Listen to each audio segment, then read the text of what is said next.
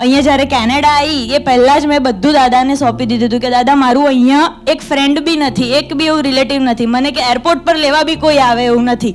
કંઈક ક્યારેક બધું તમને સોંપું છું એમ. સાચવી લેજો. અને એ એક એક્સપિરિયન્સ મને હજી બી યાદ છે કે મારો ફર્સ્ટ સ્ટેપ હતો, અહીંયા હું આવી ત્યારે. જે કહેવાય ને કે અહીં તો કોઈ છે જ નહીં એવું કે જેનાથી હું આટલું બધું એક્સપેક્ટ કરું. તો બી થઈ ગયું.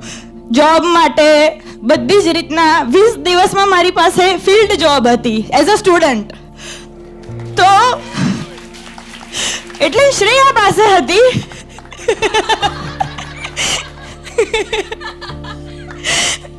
એટલે બસ, હજી બી ક્વેશ્ચન્સ હજી બી આઈ નો લાઈક જ્યારે ફર્સ્ટ ટાઈમ ઓનલાઈન વિધિ લીધી હતી ને ત્યારે પૂજ્યશ્રીને પૂછતી હતી.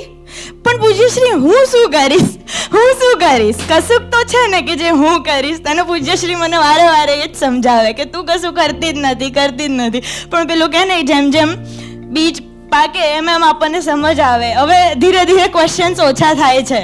એટલે એવું થાય કે સત્સંગ સાંભળીશ તો બધું મને બધા આન્સર્સ મળતા જ રહેશે અને બધું સારી જ રીતના બધું થતું જ રહેશે એમ. અને એવું દુઃખ થશે જ નહીં એમ. એટલે thank you so much but all I want કે જેવું મારી જોડે થયું, બસ એ જ પ્રાર્થના છે કે આવા નિમિત્ત દરેક વ્યક્તિને મળવા જોઈએ. આઈ નો મારી લાઈફ એન્ઝાયટી પિલ્સ સુધી પહોંચી ગઈ હતી. ત્યાં સુધીનું હું પહોંચી ગઈ હતી. મને કોઈ સોલ્યુશન એવું નહોતું મળતું. પેલું કહેવાય ને હંમેશા પેલા મટીરિયલિસ્ટિકમાં જ હતી. આ સાચું કહેવાય, આ ખોટું કહેવાય, આ ખોટો માણસ, આ સાચો માણસ. હવે બધું ન્યુટ્રલાઇઝ થઈ ગયું. કોઈ સાચું, કોઈ પેલું કહેવાય ને એક કોમન પોઈન્ટથી આન્સર મળી ગયા.